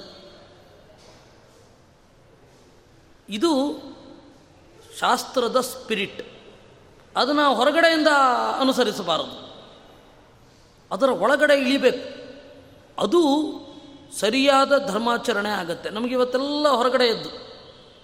ಹೊರಗಡೆ ಹೇಗಿದೆ? ಹೊರಗಡೆ ಹಾಗಿದೆ, ಹೀಗಿದೆ. ಅವ್ರೇನು ಅಂದ್ಕೊಳ್ತಾರೋ, ಇವರೇನು ಅಂದ್ಕೊಳ್ತಾರೋ, ಅವರಿಗಿಂತ ನಾವು ಜಾಸ್ತಿ ಮಾಡಬೇಕು. ಈ ಥರದ ಭಾವನೆಗಳನ್ನು ಧರ್ಮಾಚರಣೆಯಲ್ಲಿ ಮೊದಲು ತೆಗಿಬೇಕು. ಆಮೇಲೆ ನಾವು ಧರ್ಮಾಚರಣೆಯಲ್ಲಿ ಒತ್ತು ಕೊಡಬೇಕಾದದ್ದು ಧ್ಯಾನಕ್ಕೆ ಧ್ಯಾನಕ್ಕೆ.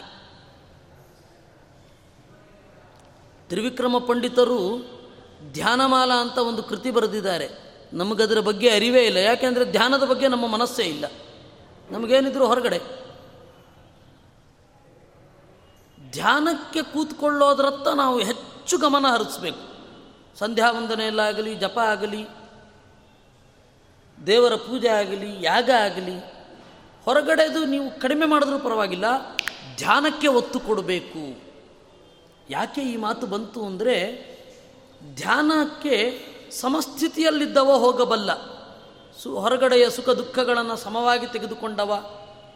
ಹೊರಗಡೆಯ ನೋವನ್ನು, ಹೊರಗಡೆಯ ನಲಿವನ್ನು ಸಮಾನವಾಗಿ ಯಾಕೆ ತೆಗೆದುಕೊಳ್ಬೇಕು? ಮನಸ್ಸು ಸ್ಥಿರವಾಗಿರಬೇಕು. ಮನಸ್ಸು ಯಾಕೆ ಸ್ಥಿರವಾಗಿರಬೇಕು? ಧ್ಯಾನಕ್ಕೆ ಅನುಕೂಲ ಆಗಬೇಕು. ಆದರೆ ದಶರಥನ ದುಃಖ ಅನ್ನೋದು ಧ್ಯಾನಕ್ಕೆ ಕಾರಣ ಆಯಿತು ಅಂತ. ಶೇಷತಾಮುಪಜಗಾಮ ಸಮಾಧೇ ಯಾಕೆ ಹಾಗಾಯಿತು? ಪಂಡಿತಾಚಾರ್ಯರು ಹೇಳ್ತಾರೆ, ಏನ ರಾಘವ, ಏನ ರಾಮ ಪದವೇದ್ಯ ಮುದಾರಂ ಬ್ರಹ್ಮನಂದನ ಧಿಯಾಪಿ ಸದಧ್ಯೌ. ರಾಮನನ್ನ ಕೇವಲ ಮಗ ಅಂತ ಚಿಂತನೆ ಮಾಡಲಿಲ್ಲ, ನಾರಾಯಣ ಅಂತಲೂ ಚಿಂತನೆ ಮಾಡ್ದ. ನಾರಾಯಣ ಅಂತ ಚಿಂತನೆ ಮಾಡಿದ್ರಿಂದಾಗಿ ಅವನು ಧ್ಯಾನಕ್ಕೆ ಏರಿದ, ಮಗ ಅಂತ ಚಿಂತನೆ ಮಾಡಿದ್ರಿಂದ ಧ್ಯಾನದ ನಡುವೆ ಡಿಸ್ಟರ್ಬೆನ್ಸ್ ಇತ್ತು, ದುಃಖವೂ ಉಂಟಾಗ್ತಾ ಇತ್ತು. ನಾವು ಲಿಕುಚ ವಂಶದ ಇವತ್ತು ನಮಗೆ ನಾರಾಯಣ ಪಂಡಿತಾಚಾರ್ಯರ ಮಧ್ವವಿಜಯ, ದೇವರ ದಯೆ, ಮಧ್ವವಿಜಯ ಅವರೊಬ್ಬರೇ ಬರೆದಿದ್ದು. ಆಮೇಲೆ ತ್ರಿವಿಕ್ರಮ ಪಂಡಿತರ ವಾಯುಸ್ತುತಿ ಅವರೊಬ್ಬರೇ ಬರೆದದ್ದು. ದೇವರ ದಯೆಯಿಂದ ಇವೆರಡನ್ನು ಇಟ್ಕೊಂಡು ಬಂದಿದ್ದೀವಿ.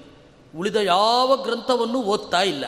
ಓದಿದರೆ ಅವರು ಧ್ಯಾನಕ್ಕೆ ಕೊಡುವ ಟಿಪ್ಸ್ ಇದೆಯಲ್ಲ. ಒಂದೊಂದು ಅದ್ಭುತ. ನಾವು ಪೌರೋಹಿತ್ಯ ಮಾಡಬೇಕಾದ್ರೆ ಯೋಗ ದೀಪಿಕಾ ಮೂಲಕ ಮಾಡಬೇಕು. ನಮಗೆ ಯೋಗ ದೀಪಿಕಾ ಅಂತ ನಾರಾಯಣ ಪಂಡಿತಾಚಾರ್ಯರ ಕೃತಿ ಇದೆ ಅಂತ ಕೂಡ ಗೊತ್ತಿಲ್ಲ. ಸನ್ಯಾಸ ಪದ್ಧತಿ, ವಿಷ್ಣು ತೀರ್ಥರದ್ದನ್ನು ಎಲ್ಲರೂ ಓದಬೇಕು. ಸನ್ಯಾಸಿಗಳು ಮಾತ್ರ ಅಲ್ಲ, ಅವರು ವಿಶೇಷ ಓದಬೇಕು. ಅದನ್ನು ಮರೆತು ಬಿಟ್ಟಿದ್ದೀವಿ. ವಿಷ್ಣು ಸನ್ಯಾಸ ಪದ್ಧತಿ ಯಾರೂ ಓದಲ್ಲ. ತ್ರಿವಿಕ್ರಮ ಪಂಡಿತರ ಧ್ಯಾನಮಾಲ ಅಂತೂ ಯಾರೂ ಮುಟ್ಟೋದೇ ಇಲ್ಲ. ನಾವು ತೀರಾ ಹಳಬರ ಗ್ರಂಥವನ್ನೆಲ್ಲ ಬಿಟ್ಬಿಟ್ಟಿದ್ದೀವಿ. ಅದರಿಂದಾಗಿ ನಾವು ಒಳಗಡೆಯಿಂದ ಎತ್ತರಕ್ಕೆ ಏರ್ಲಿಕ್ಕೆ ಸಾಧ್ಯ ಆಗ್ತಾ ಇಲ್ಲ. ಅದು ದುಃಖದಿಂದ ನಾನು ಈ ಮಾತು ಹೇಳ್ತಾ ಇರೋದು. ಬೇರೇನೂ ಅಲ್ಲ. ನಾವು ತೀರ ನಮ್ಮ ಸಂಪತ್ತು ಅಂತ ಏನಿದೆ, ಅದು ಯಾವುದನ್ನು ಬಳಸ್ತಾ ಇಲ್ಲ. ನಾವೆಲ್ಲ ಹೊರಗಡೆ ಇದ್ದೇವೆ. ಒಳಗಡೆ ಹೋಗಬೇಕು. ಹೋಗಲಿಕ್ಕೆ ಆಚಾರ್ಯರ ಸಮಕಾಲೀನರ ಕೃತಿಗಳೇ ಆಗಬೇಕು. ನಾವು ಅದನ್ನು ಬಿಟ್ಟಿದ್ದೇವೆ. ಅದರಿಂದಾಗಿ ನಮ್ಮದೆಲ್ಲ ಹೊರಗಡೆ. ಒಳಗಡೆ ಇಳಿದ ಆನಂದವನ್ನು ಅನುಭವಿಸ್ಬೇಕಲ್ವ ನಾವು? ವೈಷ್ಣವಂ ಪದಮವಾಪಸ ರಾಜ ಹೀಗೆ ದೇವರನ್ನು ಧ್ಯಾನ ಮಾಡ್ತಾ ಇದ್ದ ಕಡೆಗೊಮ್ಮೆ ಅವನು ಪ್ರಾಣವನ್ನು ಬಿಟ್ಟ. ರಾಜಹಂಸ ಇವ ನಿರ್ಮಲ ರೂಪ. ಒಂದು ರಾಜಹಂಸ ಮರದ ಮೇಲಿನಿಂದ ಹಾರಿ ಹೋಗುವ ಹಾಗೆ ಈ ದೇಹವೆಂಬ ಮರವನ್ನು ದಶರಥ ಬಿಟ್ಟು ಪಕ್ಷಿಯಂತೆ ವಿಷ್ಣು ಪದದಲ್ಲಿ ಹಾರಿಹೋದ ನಿದ್ರೆಯಲ್ಲಿ ಸಾವು ಯಾವತ್ತೂ ಬರೋದಿಲ್ಲ. ಸಾಯುವ ಟೈಮಿನಲ್ಲಿ ಎಚ್ಚರ ಆಗೇ ಆಗತ್ತೆ. ಪ್ರಜ್ಞಾಪೂರ್ವಕವಾಗೇ ಸಾಯೋದು. ಯಾವತ್ತೂ ಅಪ್ರಜ್ಞಾಪೂರ್ವಕವಾಗಿ ರಾತ್ರಿ ಮಲಗಿದ್ದ ಹಾಗೆ ಹೋದ. ಅವನಿಗೆ ಗೊತ್ತಿರಲಿಲ್ಲ ಸಾಯೋದು ಅಂತ ಅನ್ನೋದು ನಮಗೆ ಗೊತ್ತಿರಲಿಲ್ಲ ಅನ್ನೋ ಪರಿಭಾಷೆಯಲ್ಲಿ ಅಷ್ಟೆ. ಅವ್ರಿಗೆ ಎಚ್ಚರ ಆಗಿರುತ್ತೆ, ಸಂಕಟ ಆಗಿರುತ್ತೆ, ಹೋಗಿ ಬಿಟ್ಟಿರ್ತಾರೆ. ಆ ಟೈಮಿನಲ್ಲಿ ಅವ್ರಿಗೆ ಹೇಳ್ಕೊಳ್ಳಿಕ್ಕಾಗಿರಲ್ಲ ಅನ್ನೋದು ಬಿಟ್ಟರೆ ನಿದ್ರೆಯಲ್ಲಿ ಯಾರ ಪ್ರಾಣವೂ ಹೋಗೋದಿಲ್ಲ. ಪ್ರಜ್ಞಾಪೂರ್ವಕವಾಗಿಯೇ ಬಿಡ್ತಾನೆ. ರಾಮ ಕೀರ್ತನ ರಸಾಮೃತ ತೃಪ್ತಂ. ಕೈಕಿ ಮಧ್ಯದಲ್ಲಿ ಎಚ್ಚರ ಆಯಿತು. ಆ ನಿದ್ರೆಗಣ್ಣಿನಲ್ಲಿ ದಶರಥನ ನಿಶ್ಚಲವಾದ ದೇಹ ನೋಡಿದಳು. ಇರಲಿ, ದುಃಖ ಸ್ವಲ್ಪ ಕಡಿಮೆ ಆಗಿದೆ, ನಿದ್ರೆ ಬಂದಿದೆ ಅಂತ ಹೇಳಿ ಅವಳು ನಿದ್ರೆಯನ್ನು ಮುಂದುವರೆಸಿದ್ಲು. ಆಹರನ್ ಪರಿಜನ ನಿಜ ಭರ್ತು ಬೆಳಗ್ಗೆ ಆದ ಕೂಡಲೇ ಸೇವಕರು ಬಂದು ದಶರಥನ ಪಾದವನ್ನು ತೊಳಿತಾರೆ, ಮಲಗಿದ್ದಲ್ಲೇ. ದಡ್ಡ ಎದ್ದು ನಿಲ್ಬೇಕು, ಅದು ರಾಜರ ಸಂಪ್ರದಾಯ ಅದು. ಆಮೇಲೆ ಅಲ್ಲಿ ಬಂದು ವಂದಿಗಳು, ಮಾಗಧರು, ಸೂತರು ಅಂತ ಮೂರು ಜನ ಇರ್ತಾ ಇರ್ತಾಯಿದ್ರು ಸೂತರು ಅವರ ಡ್ರೈವರ್ಸ್ ಆಗ್ತಾರೆ ಅಥವಾ ಪರ್ಸನಲ್ ಪಿ ಎಗಳಾಗ್ತಾರೆ. ಮಾಗಧರು ಮತ್ತು ವಂದಿಗಳು ಮಾಗಧರು ಅಂತ ಹೇಳಿದರೆ ಆ ರಾಜನ ಹಿಂದಿನವರ ಗುಣಗಳನ್ನೆಲ್ಲ ಹಾಡುವುದು. ಇವನಿಗೆ ಅದರ ಪ್ರಚೋದನೆ ಇರಬೇಕು ಅನ್ನೋ ಹಾಗೆ. ವಂದಿಗಳು ಈ ರಾಜ ಹಿಂದೆ ಮಾಡಿದ ಗುಣಗಳನ್ನೆಲ್ಲ ಹೇಳೋರು. ಇದು ಮೂರು ಜನ ಕೆಲಸಕ್ಕಿರ್ತಾ ಇದ್ರು ಅರಮನೆಯಲ್ಲೇ. ಸೂತರು, ಮಾಗಧರು, ವಂದಿಗಳು. ಅವರು ಬಂದು ಹಾಡಬೇಕಿತ್ತು. ಆ ಹಾಡಿನೊಂದಿಗೆ ಅವನು ಎಚ್ಚರಗೊಳ್ಳಬೇಕಿತ್ತು ಎಚ್ಚರಗೊಂಡ ಇದು ಎಚ್ಚರಗೊಂಡ ಕೂಡಲೇ ಇವರು ಹಾಸಿಗೆಯಲ್ಲಿರಬೇಕಾದ್ರೇ ಕಾಲು ತೊಳಿಬೇಕಿರ್ತಿತ್ತು. ಅದು ಒಂದು ಪ್ರಾಚೀನ ಸಂಪ್ರದಾಯ ರಾಜರದ್ರಲ್ಲಿ. ಅದರಂತೆ ಅವರು ಬಂದರು. ಬಂಗಾರದ ಪಾತ್ರೆಯಲ್ಲಿ, ಬಂಗಾರದ ಬಿಂದಿಗೆಗಳಲ್ಲಿ ನೀರು ತಂದ್ರಂತೆ. ಒಂದಿನ ಪ್ರತಿವ ವಂದಿರ ಏನಂ. ಬಂದಿಗಳೆಲ್ಲ ಬಂದು ರಾಜನ ಗುಣಗಳನ್ನು ಹಾಡಿದರು. ಅವ್ರಿಗೆ ಯಾರಿಗೂ ಇದು ಗೊತ್ತಿಲ್ಲ. ಇವರು ಮಲಗಿದ್ದಾರೆ. ದಶರಥ ಮಲಗಿದ್ದಾನೆ. ಇವರೆಲ್ಲ ಹಿಡಿದು ನಿಂತಿದ್ದಾರೆ. ಎಚ್ಚರ ಆಗಲಿ, ಕಾಲು ತೊಳೆಯುವ ಅಂತ. ಅವರು ಹಾಡ್ತಾ ಇದ್ದಾರೆ ಇವನಿನ್ನೂ ಎಚ್ಚರಗೊಂಡಿಲ್ಲ. ಓಹ್, ನಾವೊಂದು ಸ್ವಲ್ಪ ಕಾಲು ಮುಟ್ಟಿ ಎಬ್ಬಿಸೋಣ ಅಂತ ಹಿಂಗೆ ಕಾಲು ಮುಟ್ಟಿದ್ರು. ಪಾದ ಶೈತ್ಯಂ ಅವಗಮ್ಯ ಹಿ ಭರ್ತು. ತಣ್ಣಗಾಗ್ಬಿಟ್ಟಿದೆ ದೇಹ. ಪಾದ ಸೇವನ ಕೃತೋ ನೃಪನಾರ್ಯ ಗಟ್ಟಿಯಾಗಿ ಹತ್ರಂತೆ ಅಷ್ಟೊತ್ತಿಗೆ ಅವಳು ಕೂಡ ಎಚ್ಚರಗೊಂಡಳು. ತತ್ರ ರಾಮ ಜನನಿ ಪ್ರತಿಬುದ್ಧ. ಕೌಸಲ್ಯಯು ಎದ್ದಳು. ಪ್ರಾಣನಾಥಮವಲೋಕ್ಯ ಪರಾಸುಂ. ಅಲುಗಾಡಿಸಿದಳು, ದೇಹ ಮುಟ್ಟಿದಳು, ಮೂಗಿನ ಬಳಿ ಕೈ ಹಿಡಿದಳು, ಎದೆಗೆ ಕಿವಿಗೊಟ್ಟಳು ಆ, ಹೋಗಿದ್ದಾನೆ ಅಂತ ಜೋರಾಗಿ ಅಳ್ಳಿಕ್ಕೆ ಶುರು ಮಾಡಿದ್ಲು. ಸುಮಿತ್ರೆಯೂ ಅಳ್ಳಿಕ್ಕೆ ಶುರು ಮಾಡಿದಳು. ಇತ್ತ ಗಂಡನನ್ನು ಕಳೆದುಕೊಂಡಳು. ಅತ್ತ ಮಗ ದೂರ ಇಲ್ಲ. ಎಂತಹ ಪರಿಸ್ಥಿತಿ ಕೌಸಲ್ಯ ಎದ್ದು ಅಷ್ಟೊತ್ತಿಗೆ ಕೈ ಕೈ ಬಂದ್ಲಂತೆ. ಪ್ರಾಯ ರಾಮಾಯಣದಲ್ಲಿ ಮೊದಲ ಬಾರಿ ಉಲ್ಲಿಖಿತವಾಗಿರೋದು. ಕೌಸಲ್ಯ ನೇರವಾಗಿ ಕೈಕೇಯನ್ನು ಅಟ್ಯಾಕ್ ಮಾಡೋದು. ರಾಜ್ಯಮಾಗತಮಿದಂ ತ್ವಯಿ ದೈವಾತ್, ಸರ್ವಮೇವ ಖಲು ಕೈಕಯ ಪುತ್ರಿ. ಓ ಕೇಕಯನ ಮಗಳೇ, ಅದರಲ್ಲೊಂದು ವ್ಯಂಗ್ಯ ಇದೆ. ಯಾಕೆಂದರೆ ಸುಮಿತ್ರಗಾಗಲಿ, ಕೌಸಲ್ಯಗಾಗಲಿ ಒಂದು ಇಡೀ ದೇಶದ ಸಪೋರ್ಟ್ ಇಲ್ಲ ಬ್ಯಾಕಪ್ ಇಲ್ಲ. ಆದರೆ ಕೈಕೈಯ ಹಿಂದೆ ಇಡೀ ಕೇಕಯ ದೇಶ ಇದೆ. ಅದಕ್ಕೆ ಅದನ್ನು ನೆನಪಿಸಿಕೊಂಡು ಹೇಳ್ತಾಳೆ ಕೈಕಯ ರಾಜಪುತ್ರಿ ಅಂತ. ಈಗ ಸುಖವಾಗಿ ಬಂತಲ್ವ ರಾಜ್ಯ? ಇನ್ನು ಯಾವ ತೊಂದರೆಯೂ ಇಲ್ಲ ಅಲ್ವಾ? ಭುಂಕ್ಷ್ವ ಸಾಂಪ್ರತಮ ಕಂಟಕ ಮೇತತ್ ಯಾವ ತೊಂದರೆಯೂ ಇಲ್ಲದೆ ಇದನ್ನು ಭೋಗಿಸು. ಸುಖ ಆಯ್ತಾ ಈಗಲಾದರೂ? ಇತ್ಯಹೋ ವಿಲಪಿತಂ ಭುವಿಪನ್ನಂ. ಹೀಗೆ ಕೆಳಗಡೆ ಬಿದ್ದಳು, ಎದೆ ಒಡೆದುಕೊಂಡಳು. ಸ್ತ್ರೀ ಸಹ ಹಿರಾಮ ಜನನ್ಯ, ತತ್ರ ಕಸ್ಯ ಕರುಣಾ ನ ಬಭೂವ ಯಾರಿಗೆ ಕೇಳಿದರೇನೇ ಕರುಣೆ ಉಕ್ಕಿ ಬರುತ್ತೆ, ಇನ್ನು ನೋಡುವವರಿಗೆ ಕರುಣೆ ಬರೋದಿಲ್ವೇ? ಆಮೇಲೆ ವಸಿಷ್ಠರು ಬಂದರು. ಸ್ತ್ರೀಗಣಂ ತಮಪಸಾರ್ಯ ವಸಿಷ್ಠ ಪಕ್ಕಕ್ಕೆ ಸರಿಯಿರಿ ಅಂತಂದರು. ಕೌಸಲ್ಯೆಯನ್ನು ಮೆಲ್ಲಗೆ ಆಚೆ ಸರಿಸಿದರು. ದೇಶಕಾಲ ವಿದಸಾವಧಿ ತೈಲ ದ್ರೌಣಿ ಪಾರ್ಥಿವತನುಂ ಪ್ರರರಕ್ಷ. ದೇಶ ಯಾವ ಕಾಲದಲ್ಲಿ ಯಾವ ರೀತಿ ಬಿಹೇವ್ ಮಾಡಬೇಕು? ಯಾವ ಜಾಗದಲ್ಲಿ ಯಾವ ರೀತಿ ಬಿಹೇವರ್ ಬಿಹೇವಿಯರ್ ಇರಬೇಕು ಅನ್ನೋದನ್ನು ತಿಳಿದವರು ದೇಶ ಕಾಲ ವಿತ್ ಅವರೇನು ಮಾಡಿದ್ರು? ಅಧಿತವು, ಅಧಿತೈಲ ದ್ರೌಣಿ, ಒಂದು ಎಣ್ಣೆಯ ಕಡಾಯಿಯಲ್ಲಿ ದಶರಥನ ದೇಹವನ್ನು ಇರಿಸಿದರು. ಇತ್ತ ಕೌಸಲ್ಯೆ ರಾಮನನ್ನು ನೆನಪಿಸಿಕೊಂಡು ದುಃಖವನ್ನು ಸ್ವಲ್ಪ ಕಡಿಮೆ ಮಾಡಿಕೊಂಡಳು ಅಂತ ಹೇಳುವಲ್ಲಿ ನಾರಾಯಣ ಪಂಡಿತರು ರಚನೆ ಮಾಡಿದ ಸಂಗ್ರಹ ರಾಮಾಯಣ ಅಯೋಧ್ಯಾಕಾಂಡದಲ್ಲಿ ಹತ್ತನೆಯ ಸರ್ಗ ಮುಗಿಯುತ್ತೆ. ವೈನತೆಯೋದಯೇ ಪ್ರಾಪ್ತೆ, ವೈನತೆಯ ಜನ ಧ್ವಜಪ್ರಿಯಾ ಬ್ರಾಹ್ಮಣ ರಾಜ್ಯಕರ್ತಾರ ಸಭಾಂ ಪ್ರಾಪು ಸಂಕಟಾ ವೈನತೆಯೋದಯೇ ಪ್ರಾಪ್ತೆ. ಅರುಣ ಉದಯಿಸಿದ ವಿನತೆಯ ಮಗ ಅರುಣೋದಯ ಅಂದರೆ ದಿಕ್ಕೆಲ್ಲ ಕೆಂಪಾಯಿತು.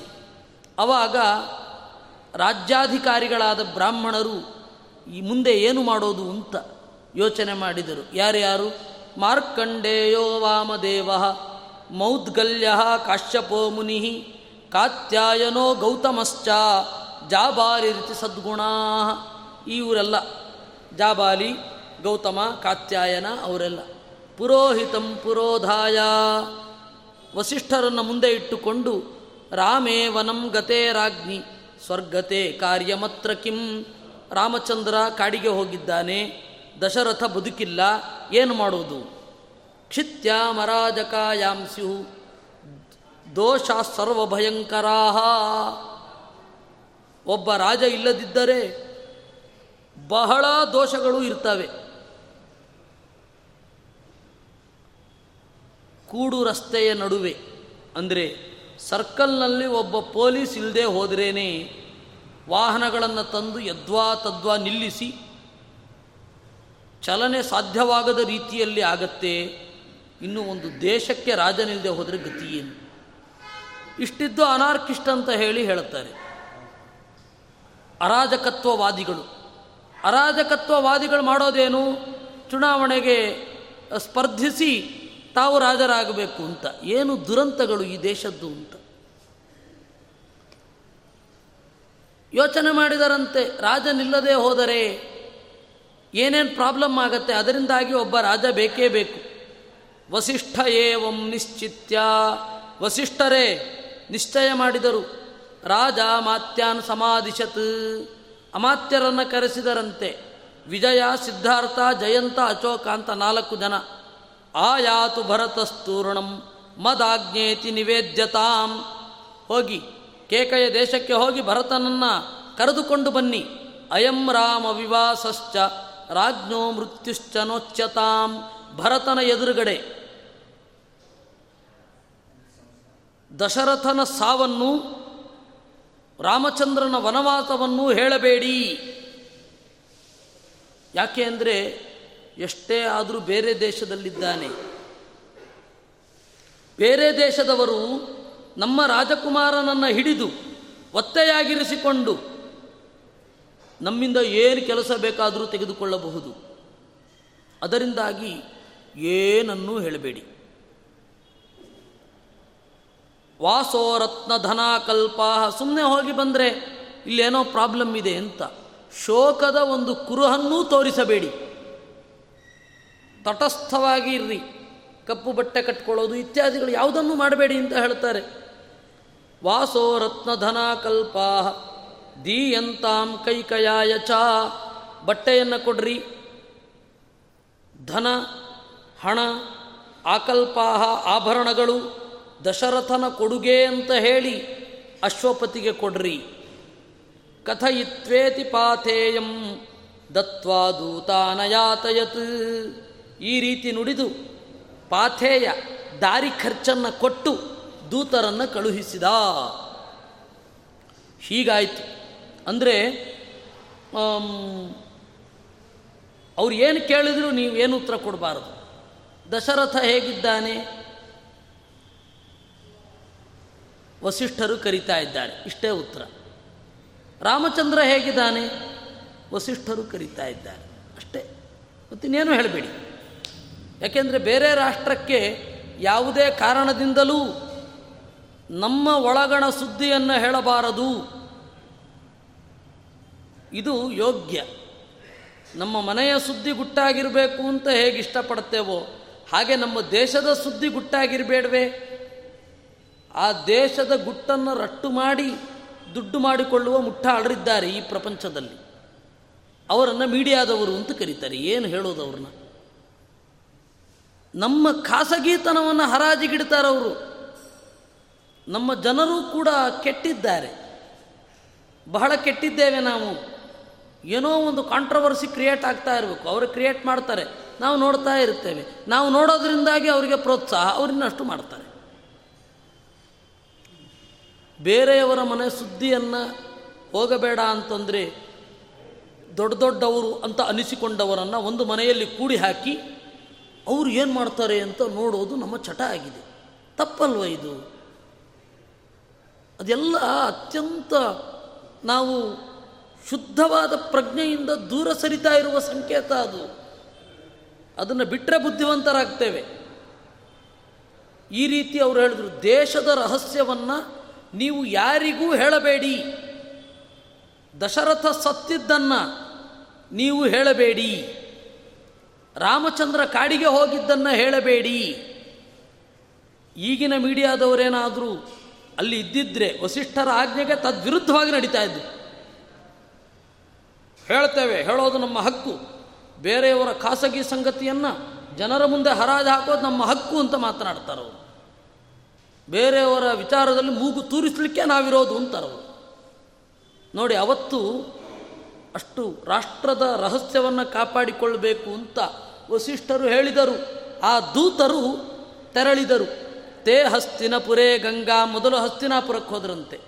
ಗಂಗಾಂ ತೀರ್ಥ ಪ್ರತ್ಯಂಕಾಯಯು ಆಮೇಲೆ ಪಶ್ಚಿಮಕ್ಕೆ ತಿರುಗಿದರು.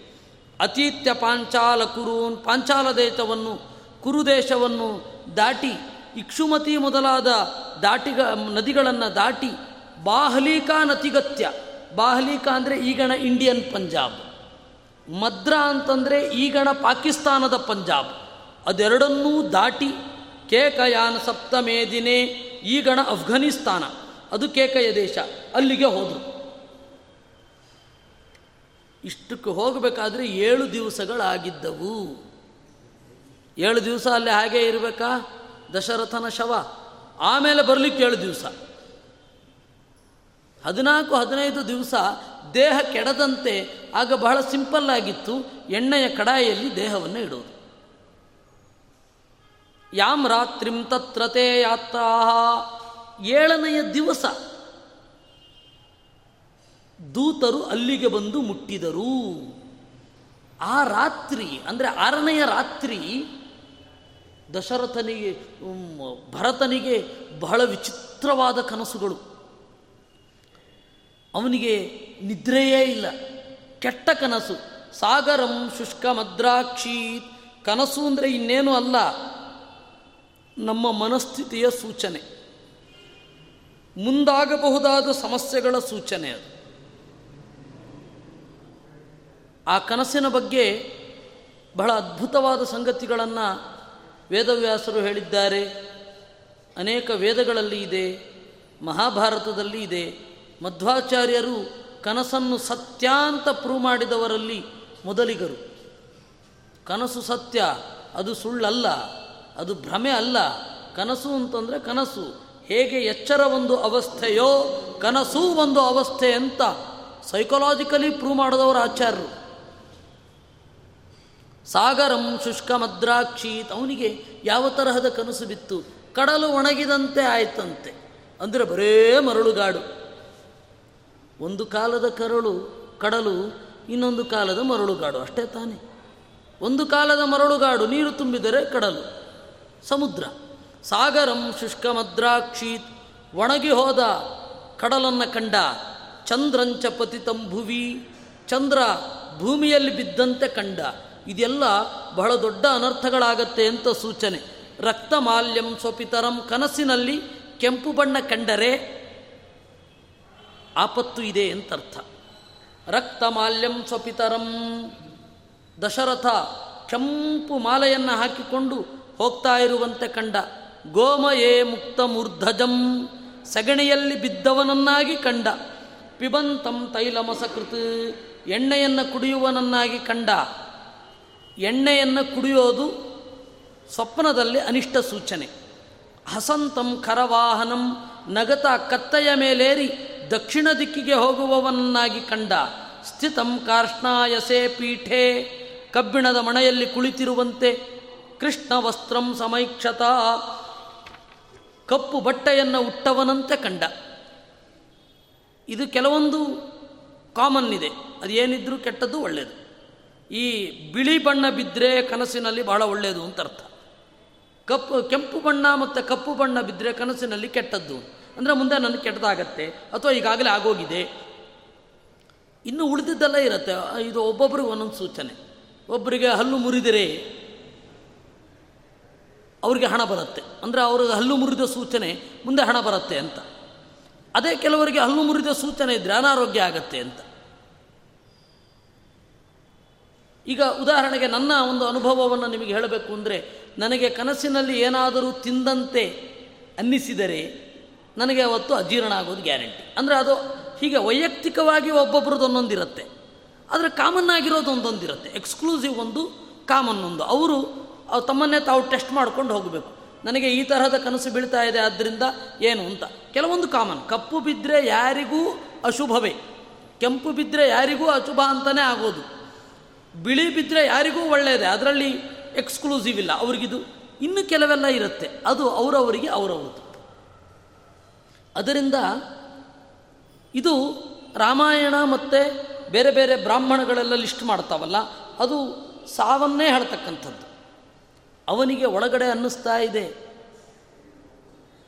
ಎದ್ದ ಭರತ ಅಷ್ಟೊತ್ತಿಗೆ ಸೇವಕರು ಬಂದು ಹೇಳಿದರು, ಅಯೋಧ್ಯೆ ಕಡೆಯಿಂದ ದೂತರು ಬಂದಿದ್ದಾರೆ. ಒಳಗಡೆ ಕರೆಸಿ ಕೇಳಿದ, ಸರ್ವಾನ್ ಕುಶಲಿನ ಪ್ರೋಚ್ಯ. ದೂತಾಸ್ತೆ ಪುನರಬ್ರುವನ್. ಎಲ್ಲರೂ ಕ್ಷೇಮವೇ ಅಂತ ಕೇಳಿದ್ರು. ಭರತ ಕೇಳಿದ. ವಸಿಷ್ಠರು ಬರಲಿಕ್ಕೆ ಹೇಳ್ತಾ ಇದ್ದಾರೆ ಅಂದರು. ರಾಮ ಹೇಗಿದ್ದಾನೆ? ವಸಿಷ್ಠರು ಬರಲಿಕ್ಕೆ ಹೇಳ್ತಾ ಇದ್ದಾರೆ. ಲಕ್ಷ್ಮಣ, ವಸಿಷ್ಠರು ಬರಲಿಕ್ಕೆ ಹೇಳ್ತಾ ಇದ್ದಾರೆ. ಅಷ್ಟೇ ಉತ್ತರ.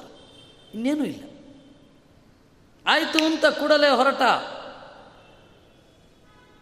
ಹೊರಡಬೇಕಾದ್ರೆ ಏನಾಯಿತು? ಅವನು ದಾರಿಯಲ್ಲಿ ಏನೇನೆಲ್ಲ ದಾಟಿದ, ಆ ರಾಜ್ಯದವರು ಹೇಗೆ ಬೀಳುಕೊಟ್ಟರು ಅಯೋಧ್ಯೆಗೆ ಹೇಗೆ ಬಂದ, ಆಮೇಲೆ ಭರತನ ವಿಲಾಪಗಳೇನು ಅನ್ನೋದನ್ನೆಲ್ಲ ನಾವು ನಾಳೆ ನೋಡೋಣ. ಕೃಷ್ಣಾರ್ಪಣಮಸ್ತು.